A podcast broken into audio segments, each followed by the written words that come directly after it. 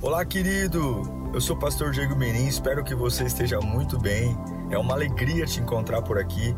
Nosso objetivo é colocar mensagens que gerem confronto, despertamento e abençoem a sua vida. Em instantes você vai ouvir um sermão e eu espero de verdade que Deus fale com você. Se você puder também me siga nas minhas redes sociais, sempre estamos colocando conteúdos que gerem confronto e inspiração. Eu desejo um bom sermão para você e que Deus te abençoe sempre. Em João 8,32, Jesus vai dizer algo muito importante. Conhecereis, conhecerão ou conhecereis a verdade, e a verdade vos libertará. Só existe libertação pela verdade. Vamos orar? Deus, estamos na tua presença. Essa manhã é uma manhã de destravamento, Senhor. Muito obrigado pelos irmãos que estão aqui, os irmãos que estão em casa. Muito obrigado pela oportunidade de te ouvir. E a gente não quer ouvir o que quer, nós queremos o que o Senhor tem para nós, o que nós precisamos. Num mundo cheio de guerra, a gente precisa sair da água com açúcar, a gente precisa sair do politicamente correto e começar a entender o que é a realidade da vida, Senhor. Começar a racionalizar, porque o nosso adversário ele não tem compaixão, ele não tem sensibilidade, e nós precisamos crescer, entender como a roda gira, para realmente vivermos o que precisamos, construirmos uma vida sólida, em nome de Jesus. Algo muito, muito curioso na palavra, que é o nome ladrão. Por várias vezes, você vai ver isso no Apocalipse, quando João escreve, você vai ver isso no livro de, de Hebreus, você vai ver isso nas epístolas de Pedro, você vai ver isso é, nas cartas de Paulo aos Tessalonicenses. E eu comecei a estudar um pouco disso ontem e percebi que é muito comum Jesus se comparando a um ladrão uh, no processo de fim da nossa vida aqui. Quando a gente fala de fim da vida, é o arrebatamento. Agora, se eu morrer hoje, o arrebatamento para mim é hoje, ok? Em Hebreus capítulo 9, versículo 27, o autor de aos Hebreus vai dizer que da mesma forma como o homem está destinado a morrer uma. Eu não acredito em reencarnação. E eu não acredito que ninguém volta, porque a minha Bíblia está escrita aqui, ó, aos Hebreus 9, 27. Da mesma forma como o homem está destinado a morrer, uma só vez. Quantas vezes um homem morre? Uma só vez. Bíblia. Aqui não precisa nem ter contexto. Uma só vez. Vindo. E depois disso vai enfrentar o que? O juízo. Pois bem.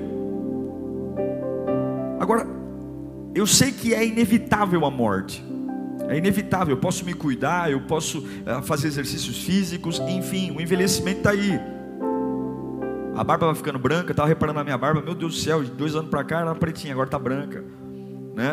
Você, começa a dar um sorriso, né? de repente o pé de galinha vai virando pé de pato. Né? Daqui a pouco não é nem, nem pé, é alguma coisa, né? é, um, é, um, é um coqueiro, é uma árvore, depois é uma samambaia, e vai, vai crescendo né? A gente vai ficando mais lento, vai ficando mais cansado, ou ficando mais debilitado. Não tem como. Pode passar jequiti, né? pode passar óleo natural, pode esticar, puxar. Ô, irmão, eu vou dizer uma coisa para você: quanto mais estica, quanto mais puxa, coisa boa é se cuida, mas seja natural. Vai, vai na natureba. Vai que Deus te abençoa. Né? Tem gente que já esticou tanto, puxou tanto que você, meu Deus, é outra pessoa é outro indivíduo, você nem, né? Mas enfim. Mas o termo ladrão, ele é mais comum do que a gente pensa. Quando você lê aqui como age um ladrão, talvez você está pensando, o pastor vai falar como o diabo atua, ou como o diabo nos destrói. Não, Jesus Cristo, ele faz uma referência clara que o fim da vida de todo homem seja aqueles que estarão vivos quando ele voltar, ou aqueles que terão uma parada cardíaca, ou terão falência múltipla, ou aqueles que simplesmente terão um ataque, ou serão atropelados, ou sei lá, das formas das, das mortes mais diversas que existem, todo o final do homem é como um ladrão. Você vai perceber que isso é mais comum do que a gente imagina. Em Apocalipse capítulo 3, versículo 3, João vai dizer para nós: Lembra-te, pois, do que tens recebido e ouvido, e guarda-o, arrepende-te. E se não vigiares, virei sobre ti como um ladrão, e não saberás a que hora sobre ti virei. Paulo vai dizer em 1 Tessalonicenses capítulo 5, versículo 2: Porque vós mesmos sabeis muito bem que o dia do Senhor virá como o ladrão de noite.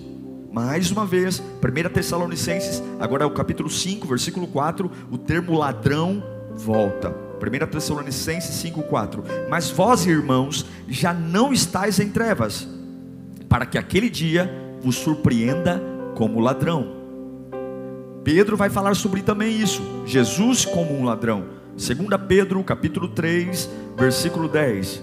Mas o dia do Senhor virá como um ladrão de noite, no qual os céus passarão com um grande estrondo, e os elementos ardendo se desfarão, e a terra e as obras que nela há se queimarão. Veja, e existem uma série de outros textos bíblicos que remetem à ação de Jesus como um ladrão. Eu preciso pensar nisso. Eu preciso pensar, e talvez não é o assunto que está em pauta Talvez estou muito comprometido com o novo financiamento da minha casa, eu estou muito comprometido com o estudo dos meus filhos, como aumentar minha renda, como trocar de carro, ou estou muito comprometido com o meu relacionamento, eu quero casar, eu quero fazer o buffet, mas absolutamente nada, nada daquilo que eu e você desejamos consegue garantir o fato se eu vou estar vivo até lá. É claro que eu quero ver minha filha crescer, é claro que eu quero ver minhas netas né? ou neto ou netas, é claro que eu quero envelhecer ao lado da minha esposa, é claro, mas se você disser para mim qual é o seguro, qual é a previdência que vai me garantir, não tem como. Por essa semana, dois dias atrás, um apóstolo conhecido nosso, 53 anos, faleceu. Faleceu. Ele fez uma live, depois foi internado, ficou internado alguns dias e faleceu. Qual a garantia que eu tenho? Que eu vou ver a lírio aberta. Agora nós gastamos tanto tempo, tanta energia, tantos esforços com coisas que a gente não tem garantia. E a única coisa que nós temos a garantia que vamos morrer, nós desprezamos isso. E Jesus nos dá esse alerta de que ele virá como um ladrão. Vamos estudar como um ladrão atua rapidamente. Como é que um ladrão atua? Como é que um ladrão age? É, vamos, vamos, vamos estudar o mundo do crime. Vamos lá, como que é? A primeira coisa que você sabe, o ladrão, ele, óbvio, não é esperado. Ninguém espera um ladrão. Se nós esperássemos um ladrão, não dormiríamos. Se nós esperássemos um ladrão, nós não sairíamos de casa, não deixaríamos as coisas valiosas à mostra. Pois bem, o dia que nós vamos partir é um dia que não é esperado. Nós não esperamos. Se você chegar para uma pessoa no leito de morte, como eu já fui muitas vezes em hospitais visitar pessoas, é muito mais natural a pessoa esperar um milagre do que a morte. Ela pode estar ali, ó, no aparelho, ela pode estar ali na, na morfina na veia. O médico já desenganou, mas sempre tem um fiozinho de esperança. Sempre tem uma esperança que a gente não vai morrer, que a gente vai conseguir sair dessa. Sempre. Tá na cara que vai morrer, mas a gente fica se apegando o quê? Aquelas esperanças não. Aí tem aquela, aquele caso da melhora da morte. É assim, não é? Não, a gente está na cara que já era, está na cara que o corpo não aguenta mais, a gente se apega, por quê? Porque nós nunca esperamos morrer. É assim.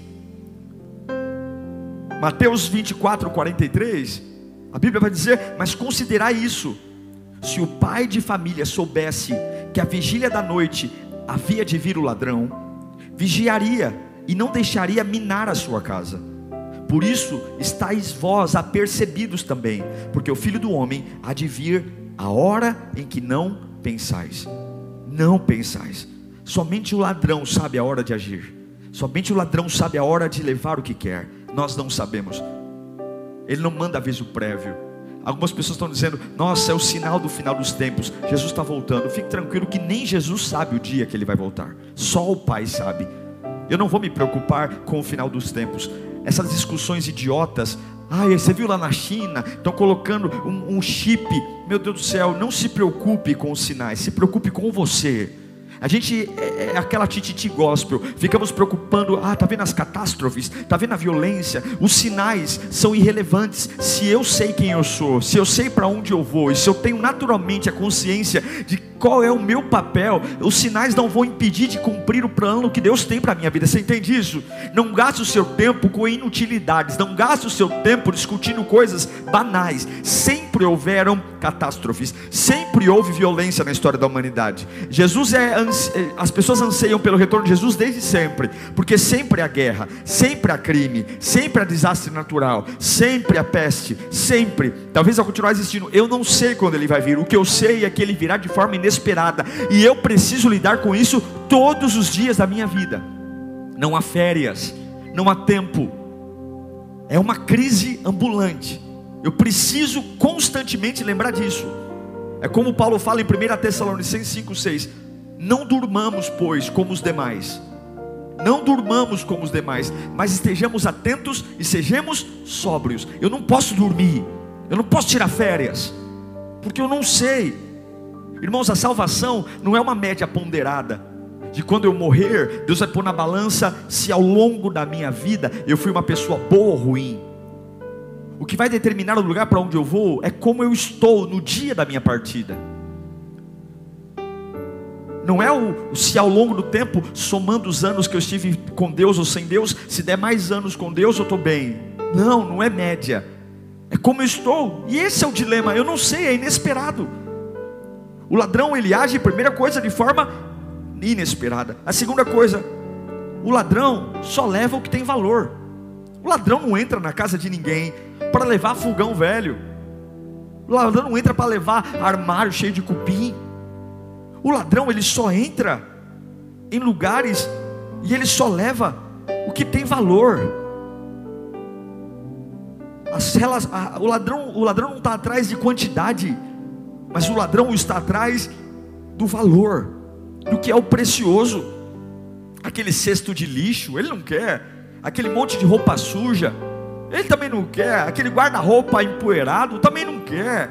Ele também não quer aquela, aquele rack da sala cheio de cupim. Não, não. Ele, ele quer o que é precioso.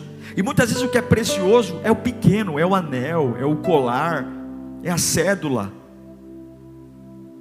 Quando diz que ele virá como um ladrão, ele virá para buscar aquilo que tem valor.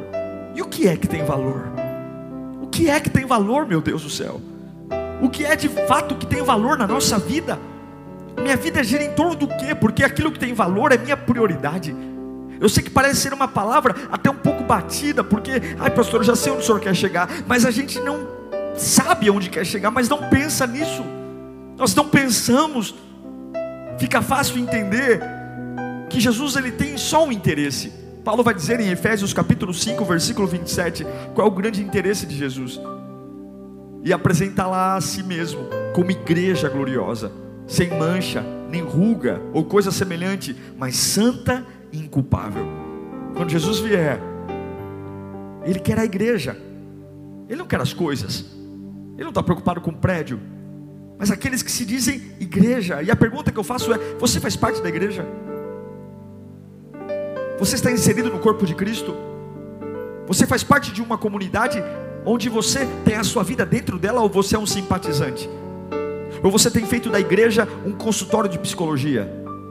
Ou a presença de Deus é algo que te, sente, te faz se sentir bem, é algo agradável? Não, pastor, eu me relaxo. Não, a igreja não é para te relaxar.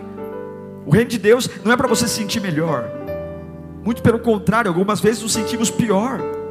O reino de Deus não é uma terapia, não é um consultório. O reino de Deus é mudança de vida, é uma entrega, porque Ele quer o seu valioso. O que é o valioso? Eu tenho priorizado isso. Você sabe o valor que você tem? Paulo vai dizer a Tito, no capítulo 2, versículo 14: o qual se deu a si mesmo por nós, para remir toda a iniquidade e purificar para si um povo especial, zeloso. Nós sabemos que o preço de sangue está sobre nós. Meus irmãos, Jesus vem buscar o precioso. Nós somos extremamente valorosos para Deus. Cuide da sua vida espiritual.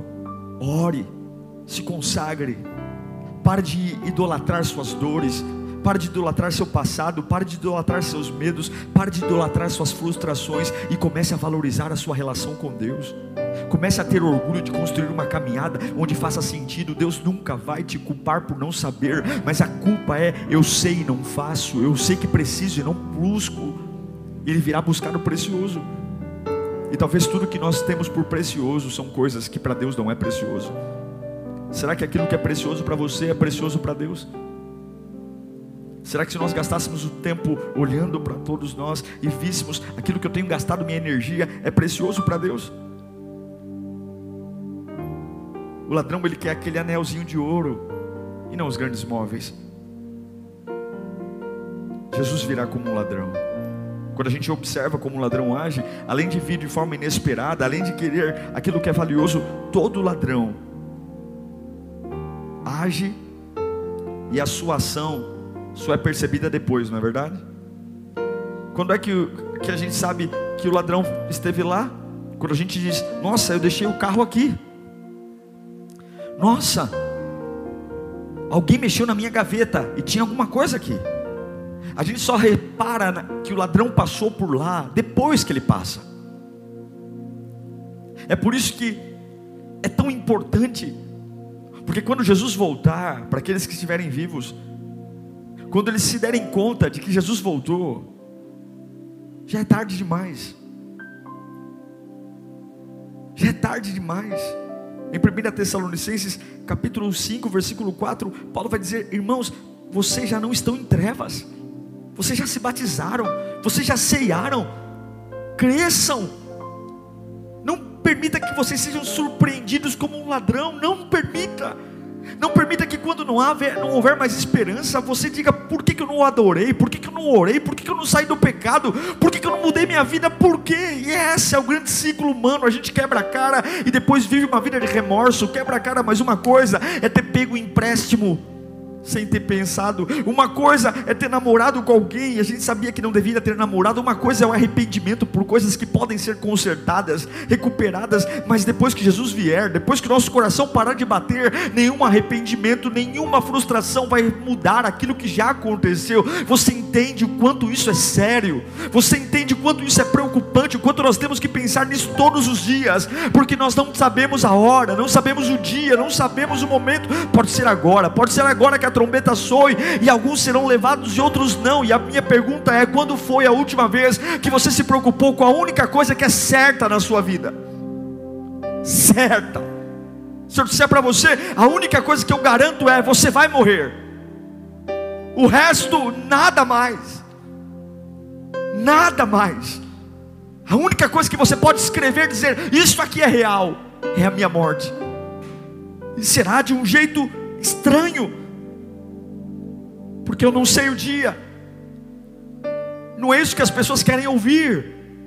As pessoas querem ouvir sobre bênçãos, milagres, provisões, portas abertas, relacionamentos curados.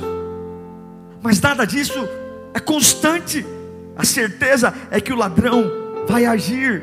Ele virá como um ladrão e depois de vir, seja no arrebatamento ou não, haverá dor e separação. Em Lucas capítulo 17, o texto diz: Lucas 17, 34.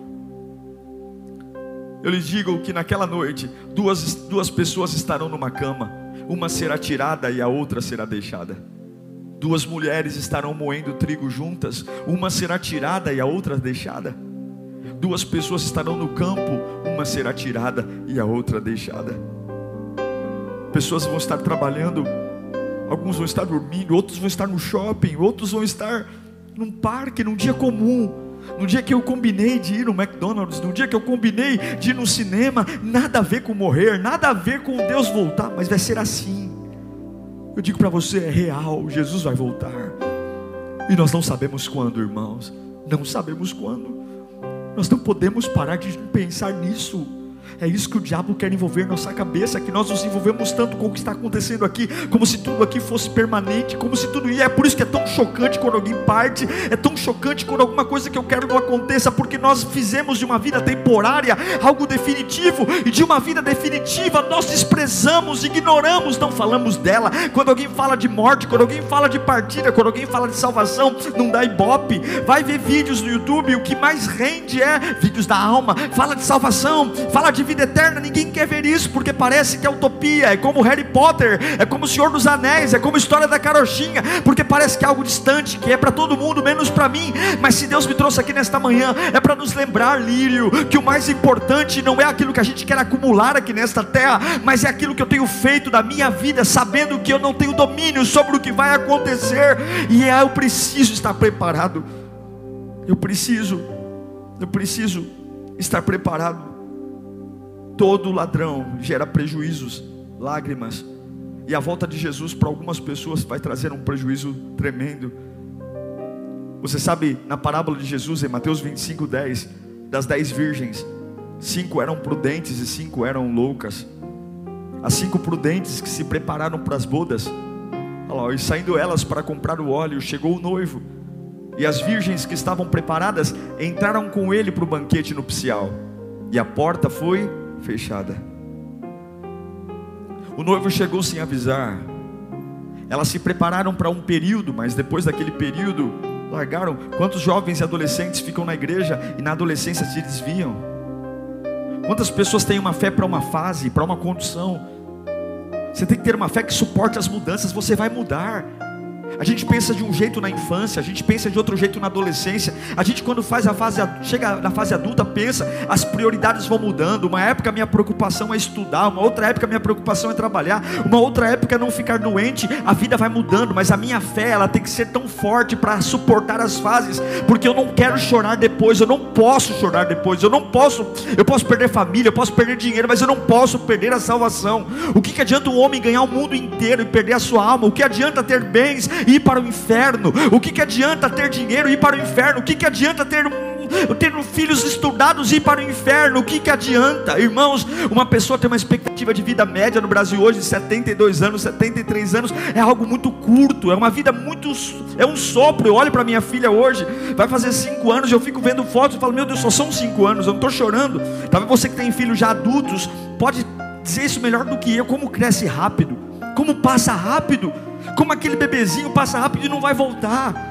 Não vai voltar. Tem hora que minha filha solta respostas que eu falo, meu Deus, que saudade que eu tenho dela de dois aninhos, três aninhos. E daqui a pouco ela é uma adolescente. Daqui a pouco ela está com um barbudo aí namorando. E daqui a pouco ela vai casar, ela vai para casa dela. A filha é um sopro. E a gente fica pensando, o que, que eu tenho? Qual é o legado que eu tenho? Porque os filhos não são nossos. Minha esposa não é minha, ela está comigo por uma aliança, mas ela não é minha. A única coisa que Deus me deu foi a minha vida e o que eu tenho feito dela. Eu não estou dizendo para você ser um egoísta, nem para dizer que eu vou, que todo mundo agora vai para outros lugares, mas você tem que entender que você só cura os outros quando você está curado. Você só consegue curar pessoas quando você está bem. E o problema é estar numa igreja, pertencer a uma comunidade, ser um voluntário. Nada disso garante o fato de eu ir morar com Deus. Eu preciso entender. Eu estou pronto hoje. Eu estou pronto hoje. Se Jesus voltar agora, eu estou pronto. Se a trombeta soar agora, eu estou pronto. E, não importa se é pastor, se é líder, se é bispo, não importa se você é filho de pai cristão. Algumas pessoas dizem, ai pastor, eu sou conhecedor da palavra. Não importa, importa como eu estou agora, importa se eu creio verdadeiramente, importa se Jesus é o meu primeiro lugar, importa todos aqueles que o receberam, foi lhe dado o direito de serem feitos filhos de Deus. Quem crer e for batizado será salvo. Eu creio mesmo, eu creio. E o que é crer? Crer é, é como matemática: é 2 mais 2 é 4, é 5 mais 5 5 é 10. Jesus é o Deus da minha vida e pouco importa o que fazem comigo, pouco importa. É uma luta diária de ter ataques, frustrações e ter, como Paulo diz, o culto racional. O que é o culto racional? Apesar de estar desequilibrado, apesar de estar angustiado, eu estou preparado, Senhor. Estou aqui chorando, mas estou aqui. Eu estou sem vontade porque Deus não quer a sua vontade. Deus quer que você creia. E para crer não precisa ter vontade. Eu não preciso ter vontade para acreditar que 2 mais 2 é 4. Eu simplesmente creio. Esse é o nosso problema. Nós aprendemos a só crer quando temos vontade de crer. A só estar confiantes quando temos vontade de estar confiantes. Só aprendemos a estar firmes com Deus quando temos ânimo para estar firme com Deus. Quem disse que para você estar firme você tem que ter ânimo? Quem disse que para você servir a Deus você tem que ter vontade? Quem disse que para orar você tem que ter euforia? Você pode orar sem vontade, você pode ser fiel a Deus sem vontade. Você pode porque Deus nunca pediu sua vontade, Deus sempre pediu a sua fé. A única coisa que você não pode perder é a sua fé. Quem crer será salvo. Creia, creia, creia. Todos os dias da sua vida, creia, creia, chorando, angustiado, porque se você tiver fé todos os dias, não importa se ele virar de madrugada, de noite, se você estiver na praia, se você estiver voando, se você estiver num barco, se você estiver preso, não importa se você crer, você vai. Se você não crer, você não vai. E o que é crer? Crer é colocar ele acima de todas as coisas. As virgens loucas, elas batem na porta, lá em Mateus 25, 11. Elas batem na porta, mas já era.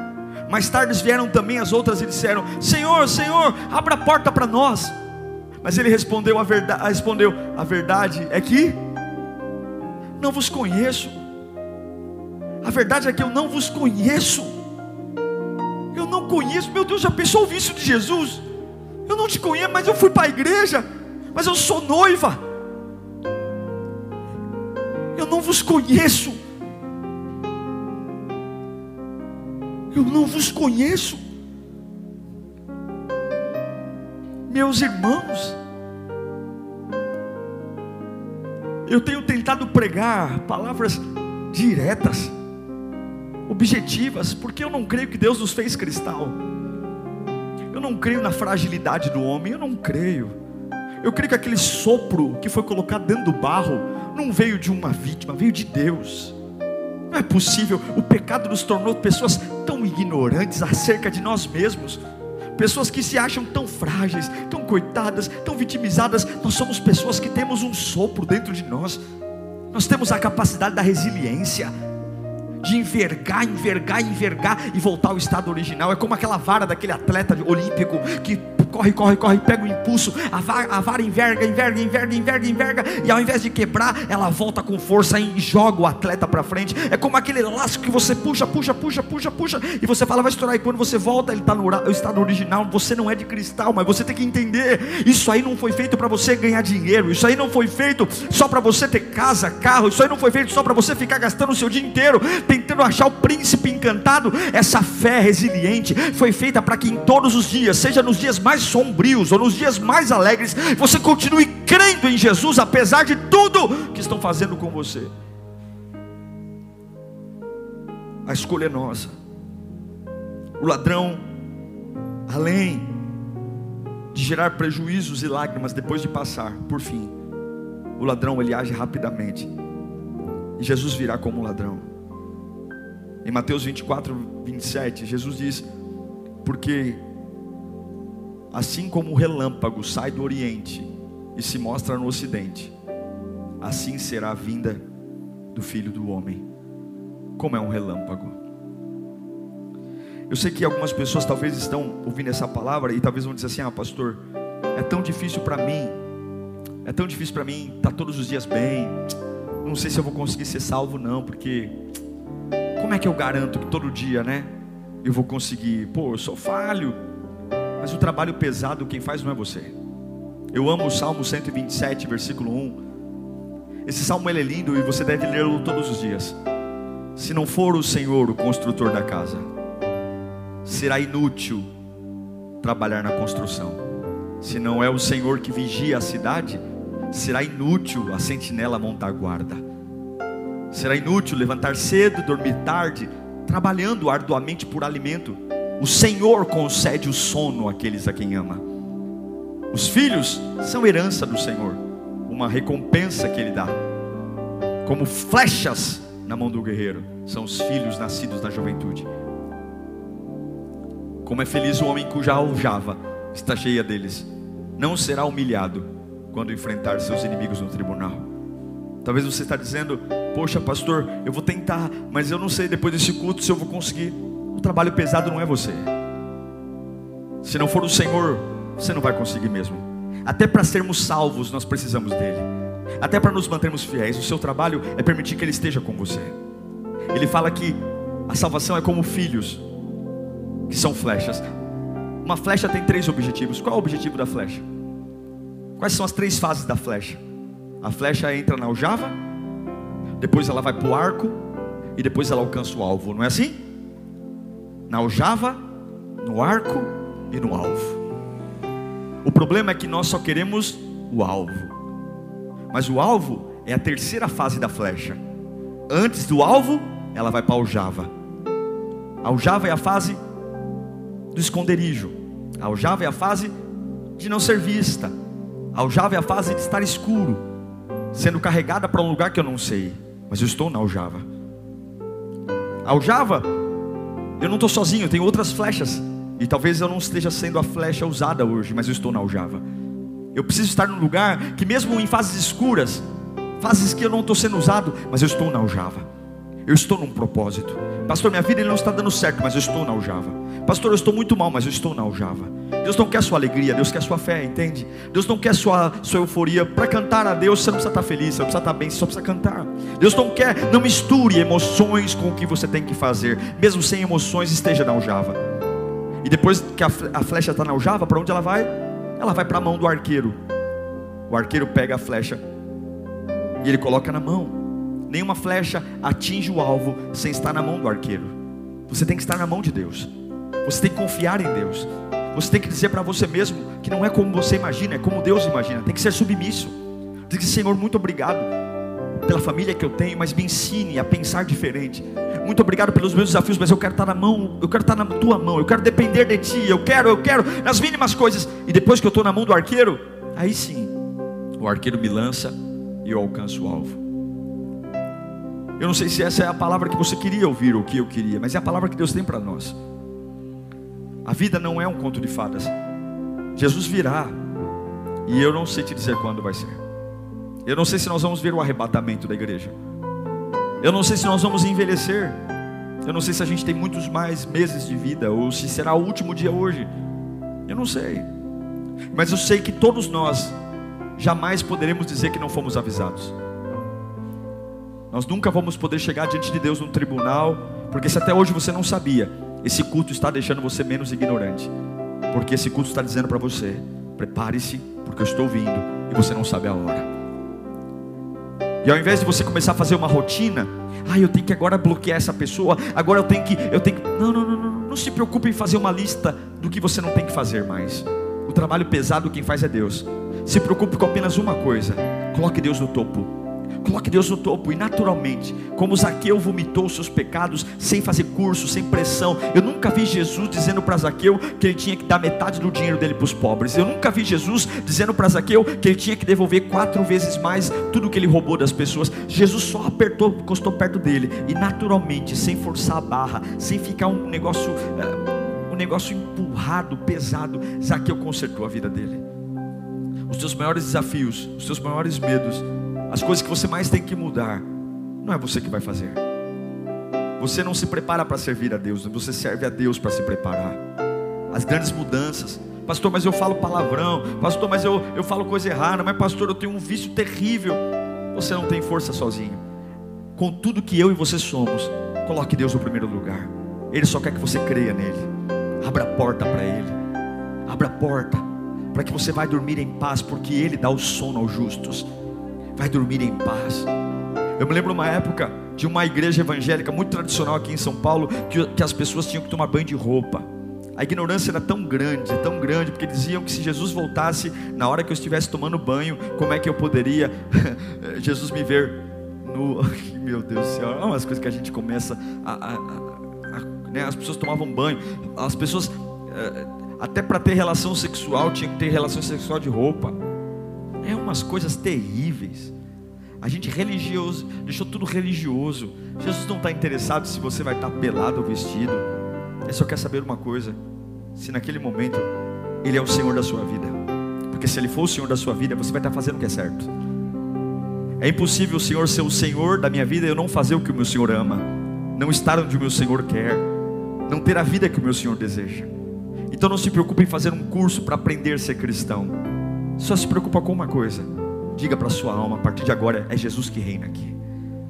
E naturalmente, como uma criança encontra o leite no seio da mãe, sem nunca alguém ter dito que o leite está lá. Da mesma forma que nós aprendemos a dirigir, assim, aprendemos a dirigir, daqui a pouco a gente troca a marcha sem perceber, ou como entramos numa cozinha, alguém já pegou água na cozinha sem acender a luz da cozinha? A gente entra na cozinha, mas a gente está tão acostumado com saber que o copo está ali, que o, a torneira está ali, que a gente tem horas que nem precisa acender a luz, a gente já vai direto, já abre a porta do armário, pega o copo, vai no filtro e tudo feito no escuro. Por quê? Porque é algo natural, é algo que flui. Eu estou acostumado com aquele ambiente. Se você se acostumar com a presença de Deus, se você permitir que Ele seja o seu Deus, apesar de ainda ter uma vida que você fala, ah, pastor, mas eu tenho tanta coisa para mudar, não se preocupe com o que tem que mudar, não é você que muda. Esse problema não é seu, o seu problema é fazer o Senhor seu Deus da sua vida. O seu problema é colocá-lo acima de todas as coisas, e naturalmente as mudanças virão. Não traga para você um jugo que Ele já pagou na, na cruz, Ele já levou a nossa culpa. Ele já não fique lidando com a sua culpa, não fique lidando com o seu erro, não fique lidando com as suas tramóias ou com as minhas tramóias, Ele já levou ao peso. Você tem que se preocupar é com Ele, é fazê-lo o Senhor da sua vida, é adorá-lo como nunca antes, é abrir a sua boca e dizer para esse mundão que existe, dizendo: Eu tenho dono, Ele é o dono da minha vida. É começar a dizer para os seus medos, apesar de vocês estarem aí, Ele é o Deus da minha casa. É começar a olhar para dentro de você e dizer: Eu não preciso estar feliz para amá-lo, eu não preciso ter vontade para amá-lo, eu só preciso amá-lo. Está aqui, Senhor, meu coração está quebrado, está aqui, Senhor, minha vontade de desistir, mas eu não preciso da minha vontade, eu não preciso do meu querer, eu, eu da minha vontade, eu preciso do meu querer. Eu vou te adorar, eu vou te adorar. A minha vontade, Senhor, é chutar tudo e ir embora, mas eu estou aqui, Senhor, porque eu não preciso de vontade para te adorar, eu só preciso te adorar. É a hora de entendermos que você não é de cristal, você não é de porcelana, você não é de vidro, há uma divindade dentro de você, há um sopro, e Ele falou: Vós sois imagem e semelhança. Ele não está falando de orelha, de nariz, de boca, imagem e semelhança não é dois braços e duas pernas, porque Deus não tem essa forma nossa. Imagem e semelhança é porque há uma parte dele em dentro de nós, e é isso que o diabo tem medo, que você coloque para fora o que Deus soprou dentro de você, porque se você pôr para fora o que ele soprou dentro de você, os demônios se curvam, as enfermidades se curvam, e você tem poder para dizer: tristeza, vai embora, angústia, vai embora, porque eu não sou porcaria, eu não sou criatura, ele me pegou na mão e ele soprou o que ninguém não tem. Os anjos não têm o que você tem. Os arcanjos não têm. Eu já vi igreja adorando anjo. Eu já vi gente fazendo oração para anjo. Os anjos não têm o que você tem. Os arcanjos não têm o que você tem. Eu e você somos a coroa da criação, a obra-prima. Já vi um oceano como é maravilhoso. Já olhou para o céu. Já viu os planetas. Nada disso tem o que você tem. E é por isso que Deus não deu a vida pelo sol, pela lua, pelo mar. Ele não deu a vida pelo coqueiro, pelo cavalo, pela vaca. Ele não deu a vida pelo porco, pelo leão, porque nenhum deles carrega o que você tem, você carrega. Vós sois como um vaso de barro com tesouro precioso dentro de você. E é isso que o ladrão, como o ladrão virá buscar, ele virá buscar aquilo que ele soprou, ele virá buscar aquilo que ele pôs dentro de você, aquilo que faz você ser eterno, eterno tanto para o céu como para o inferno. E a pergunta é: entre tantas correrias, entre essa agenda lotada de preocupações, de compromissos, de contratos, de entrevistas, de seriados, de filmes, de de supermercado, de casa para limpar, de filho para cuidar, de faculdade, de estudo. Qual é o tempo que eu tenho para o precioso? Qual é o tempo que eu tenho para a única coisa que realmente me faz ter vida e vida em abundância? A minha palavra hoje para você, vinda de Deus, é: prepara-te para cuidar daquilo que importa, para que se a trombeta soar, você não fique com angústia, mas que você seja levado para morar eternamente com o Criador da sua vida, porque Ele virá, Ele virá, Ele virá buscar você, Ele virá, Ele virá. Feche os seus olhos. Oh Espírito Santo, eu não sei se você é evangélico, católico, espírita, ateu.